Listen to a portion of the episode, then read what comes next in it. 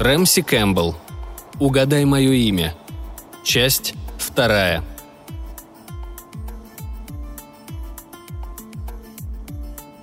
После обеда гуляли в парке. На опустевшей детской площадке раскачивались качели, будто кто-то с них соскочил и сбежал при их приближении. Дарин была уверена, что надежно заперла ворота, но уже не раз она, вернувшись, обнаруживала и их открытыми. Табличка гласила, что вход с собаками на площадку запрещен.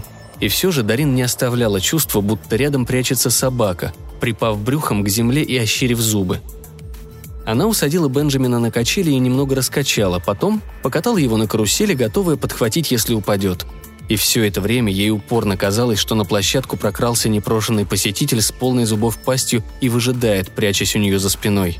Вернувшись с Бенджамином с прогулки, она снова невольно думала о визитере, затаившемся где-то в доме. Вдруг он клубком свернулся в камине и подглядывает за ней сквозь стеклянную дверь. А может, прячется где-то за диваном и уже изготовился к прыжку?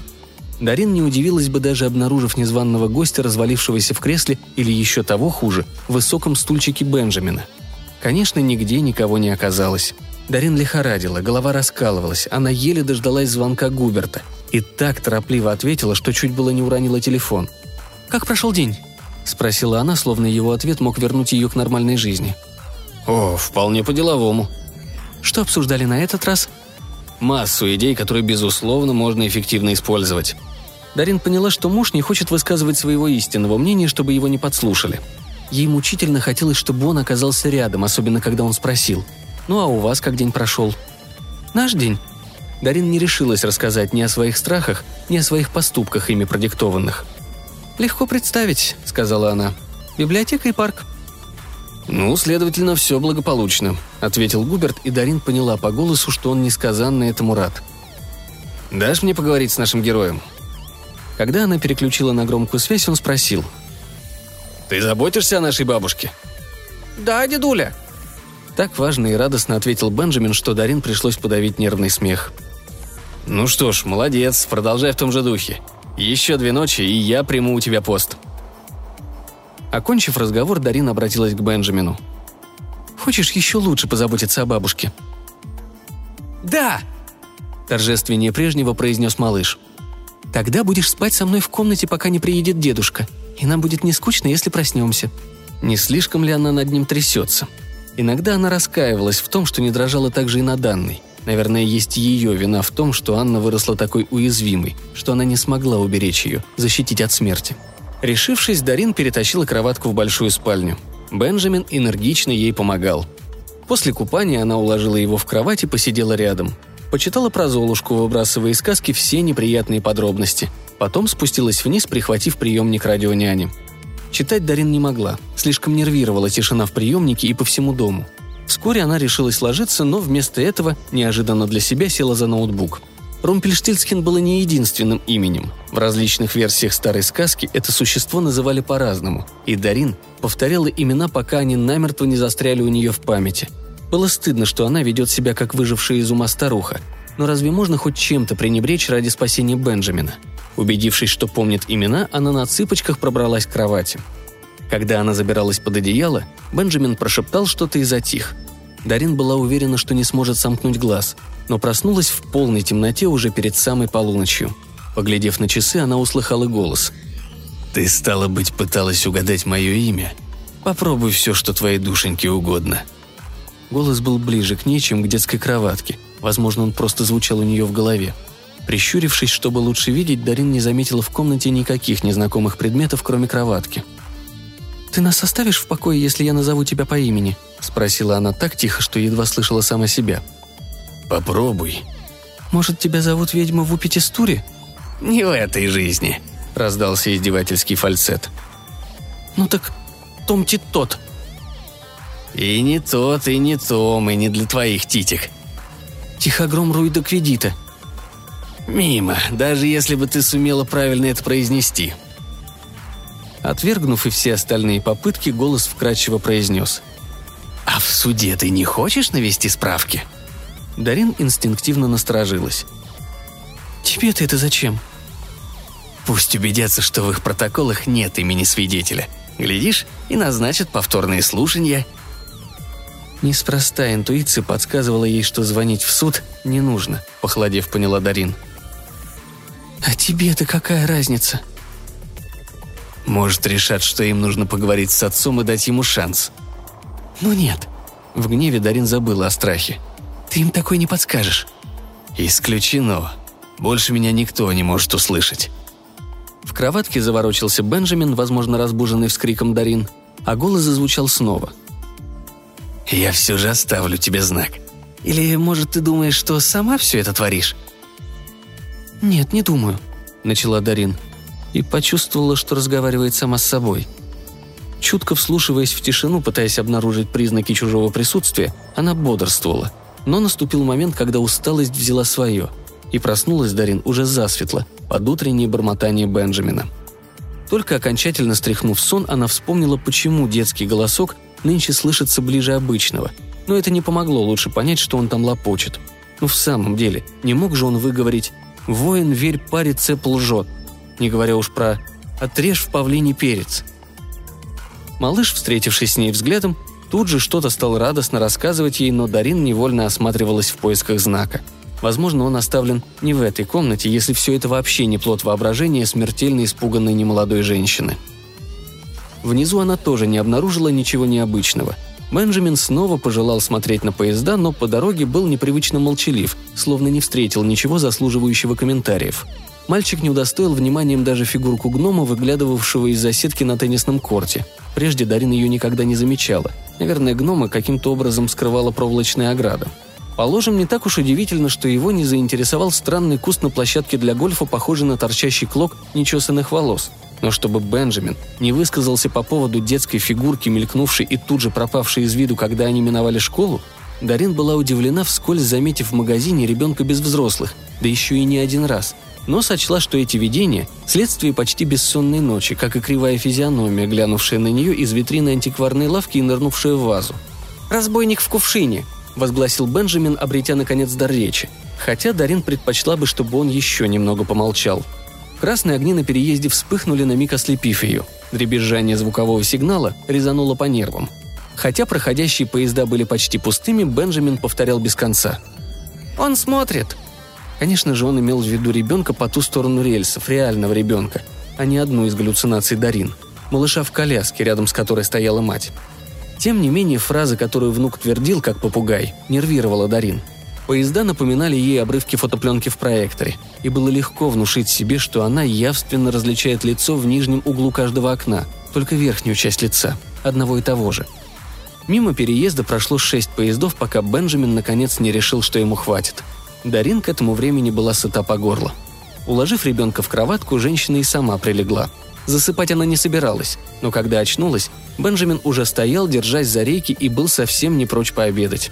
Накормив и умыв внука, она повезла его к Джанквиль. «Ни о чем не беспокойтесь и не спешите», — сказала ей Джанквиль, когда Бенджамин потрусил в дом навстречу Дейзи. «Готовьте свой сюрприз столько, сколько нужно». Дома Дарин принялась за торт. Готовка не помогла ей отвлечься от мысли о том, что она в доме одна и от воспоминаний о том, что случилось год назад. Она ехала в Лондон на поезде, когда зазвонил телефон и прозвучали последние слова Анны. «Прости, мамочка, ты не поймешь меня но так будет лучше».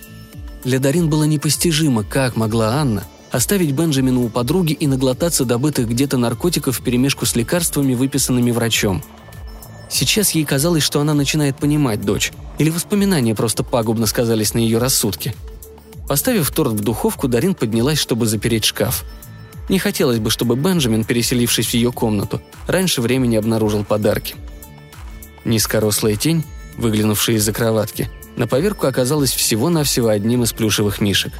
Дарина открыла шкаф, чтобы взглянуть на подарки, и, пошатнувшись, вцепилась в деревянную створку, чтобы не упасть. Коробки с подарками, которые она любовно заворачивала и укладывала вдоль задней стенки, были неаккуратной стопкой свалены в левом углу. Так вот он, знак. Или она сама сделала это во сне, если не в бреду. Что, если все это просто бред, вызванный сомнениями и страхом? Дарин нырнула в шкаф, аккуратно разложила подарки и проверила, надежно ли заперла дверцу. Женщине начинало казаться, что это не единственные знаки. Нужно распознать кое-что еще. Хотя она очень старалась, покрывая торт глазурью, серединка у большой синей цифры на желтом сахарном фоне получилась кривой, выдавая предательски дрогнувшую руку. Уже темнело, когда Дарин села в машину. Она торопилась и потому не сразу заметила притаившуюся на детском сиденье крохотную фигурку. Она сразу не бросилась в глаза еще и потому, что была безголовой. Детская кукла, пластмассовый пупс, а голова у нее была откушена. И следы зубов еще влажно блестели. Дверца была не заперта, возможно, Дарин, погруженная в свои мысли, оставила ее открытой, когда приехала домой. Пупса она вышвырнула в мусорный контейнер у дороги и, подождав, пока перестанут дрожать руки, завела мотор – Жанквиль, открывшая ей дверь, хмурилась. Дарин мгновенно встревожилась. «Что-то случилось?» «Мы весело проводили время, хотя, возможно, кое-кому было немного веселее, чем прочим. А у него странное представление об игре в прятки, не находите?» «Странные? Чем же?» Насторожилась Дарин, что-то предчувствуя. Он все твердил Дейзи, что есть еще кто-то, кто их ищет. Девочке стало немного не по себе, честно говоря. «Ты не должен пугать Дейзи, если хочешь с ней дружить», Дарин выждала, пока не усадила Бенджамина на детское сиденье, протертое с великим тщанием. И только тогда как бы невзначай осведомилась. «А кто играл с вами в прятки, Бенджамин?» «Мистер Зубастик». Дарин собрала все самообладание, чтобы сдержать дрожь. «Это его имя?» «Я так зову». Не стоило и спрашивать. Бессмысленно надеяться, что Бенджамин сможет назвать ей настоящее имя, если оно вообще имелось. И в этот момент, вздрогнув всем телом так, что заглох мотор, она поняла то, что пыталась осознать все это время. «Бенджамин», — спросила она, — «а что это ты лопочешь по утрам, когда просыпаешься?» «Не помню», — ответил Бенджамин чуть ли не с негодованием. «Во сне». «Мне просто интересно», — продолжала Дарин, молясь про себя, чтобы ей удалось их припомнить. «Где ты слышал все эти слова?» «Не помню. Во сне». Теперь Дарин была почти уверена — она завела машину и помчалась домой. Никто не поджидал их в высоком стульчике, и даже игрушки Бенджамина вроде бы никто не раскидал. Дарин играла с малышом, смотрела, как он ест свой ужин, вытирала остатки еды со щек, а в голове крутились слова, и она переставляла их так и эдак, придавая все новые очертания. К тому времени, когда позвонил Губерт, слова еще не выдали свои тайны. «Чему ты посвятила этот вечер?» – спросил он. «Просто думаю», Постарайся не тосковать ни о ком слишком сильно, договорились? А я буду с тобой уже завтра, постараюсь приехать пораньше». «А ты чем собираешься заняться?» «Хочу немного отдохнуть». Голос мужа прозвучал немного виновато. «Непременно позабочусь о том, чтобы в ближайшее время и тебе представилась такая возможность». Дарин включила громкую связь, и Губерт сказал. «Как следует опекай нашу прекрасную даму, Бенджамин, пока я не приеду домой». В ванной следов нашествия не было, и шкаф оставался запертым. У Дарин шла кругом голова от слов и их несуразных обрывков, так что на ночь она выбрала для Бенджамина самую короткую сказку про короля, который не знал, что он голый. Мальчик слушал ее серьезно и торжественно, не улыбнувшись, даже когда она поцеловала его, пожелав спокойной ночи. Наблюдая, с какой неохотой он засыпает, Дарин решила было остаться наверху, но тут же поняла, что несмолкаемый шум в голове мешает ей совершенно не давая ясно мыслить. Прихватив приемник радионяни, она поспешила вниз к компьютеру. Неужели вспыхнувшая надежда – всего-навсего ложный след? Сайты, составляющие анаграммы, не были рассчитаны на длинные фразы вроде тех, с которыми она отчаянно пыталась разобраться. Наконец она обнаружила сайт с программой, которая это делала, и напечатала один из бессмысленных наборов слов, которые невольно запомнила, слушая ребенка. Через несколько мгновений на экране появился вариант, заставивший ее одновременно похолодеть от ужаса и почувствовать ликование. «Вот оно», – прошептала она. «Чудеса еще все-таки случаются». Она испробовала несколько других сочетаний, чтобы проверить догадку, а потом легла. Дарин не верила, что сможет заснуть, но на всякий случай поставила будильник и спрятала часы под подушку. Проснулась она от странного ощущения, будто кто-то касается ее лица. Оказалось, это сработал вибросигнал будильника. Она еще пыталась отключить его, когда из тьмы раздался тихий голос. «Ты меня ждешь?» Она не отвечала, пока не справилась с будильником. «С кем ты разговариваешь?» С кем же, как не женщиной, которая думает, что знает? А может, еще и с Бенджамином, а? Говоря, что больше никто тебя не услышит, ты же не имел в виду, что услышать тебя могу я одна. Умная женщина. Все вы считаете себя умницами. Это ты считаешь себя умнее всех, возразила Дарина запальчиво, забыв даже понизить голос. Ты хуже ребенка. Решил, что можешь безнаказанно дразнить Бенджамина. Вот до такой степени ты нас презираешь но тебе и в голову не пришло, что малыш может дать мне знать, пусть даже сам того не понимая». «Ты сама соображаешь, что говоришь? Послушай себя. Ты выжила из ума, Дарин». «Нет, Пока я еще помню свое имя. Сказать, почему никто не знает твоего?» «Позабавь меня. Я не тороплюсь, ведь теперь он мой». «Потому что имени у тебя нет». Дарин услышала хихиканье и щелканье мелких зубок. «Значит, ты не можешь его назвать и спасти его». «И все же я могу сказать, как ты зовешься». «Я жду, я весь превратился в уши, не считая рта». «Может так? А перережь винт, пловец». «Полно, это вовсе не имя». Голос зазвучал резко, как оскаленные зубы. «Я же сказала, у тебя никогда не было имени. Может, тебя зовут Повар Вен теперь жилец?» «Ты бредишь, женщина. Ты так же безумна, как была безумна твоя дочь». «Да, потому что ты и Дэн превратили ее жизнь в ад». От горя Дарин с трудом сохранила контроль над собой, но знала, что должна держать себя в руках, пока еще не отстояла Бенджамина. «Свет вне пера про жилье», – прошептала она. «Это даже не фраза». Голос звучал насмешливо, но в нем нарастала злоба. «Довольно, время настало». «Да», – отозвалась Дарин. «Настало время для меня и моей семьи». Она устала дразнить его. Пришла пора произнести слова, которые ей выдал компьютер. «Тебя зовут Пожиратель Первенцев», — сказала она. Из угла за кроваткой, завывая как хищный зверь, попятилась тень. Ростом она была немного выше Бенджамина, но широкая и приземистая, как жаба. В полумраке Дарин могла рассмотреть его как следует, особенно лицо, тем более что оно было совсем крохотным. Однако она рассмотрела зияющую пасть, в которой поблескивали зубы, множество мелких зубов, а потом челюсти вдруг раскрылись еще шире, как бы зевая. Голова развалилась на две половины и вдруг поглотила сама себя. Следующий конвульсивный глоток, и в пасти исчезло приземистое тело. Вой резко оборвался, будто существо взорвалось, а в кроватке с плачем проснулся Бенджамин. Как только он захныкал, Дарин через всю пустую комнату бросилась и прижала мальчика к себе. «С днем рождения, мой родной!» – шепнула она –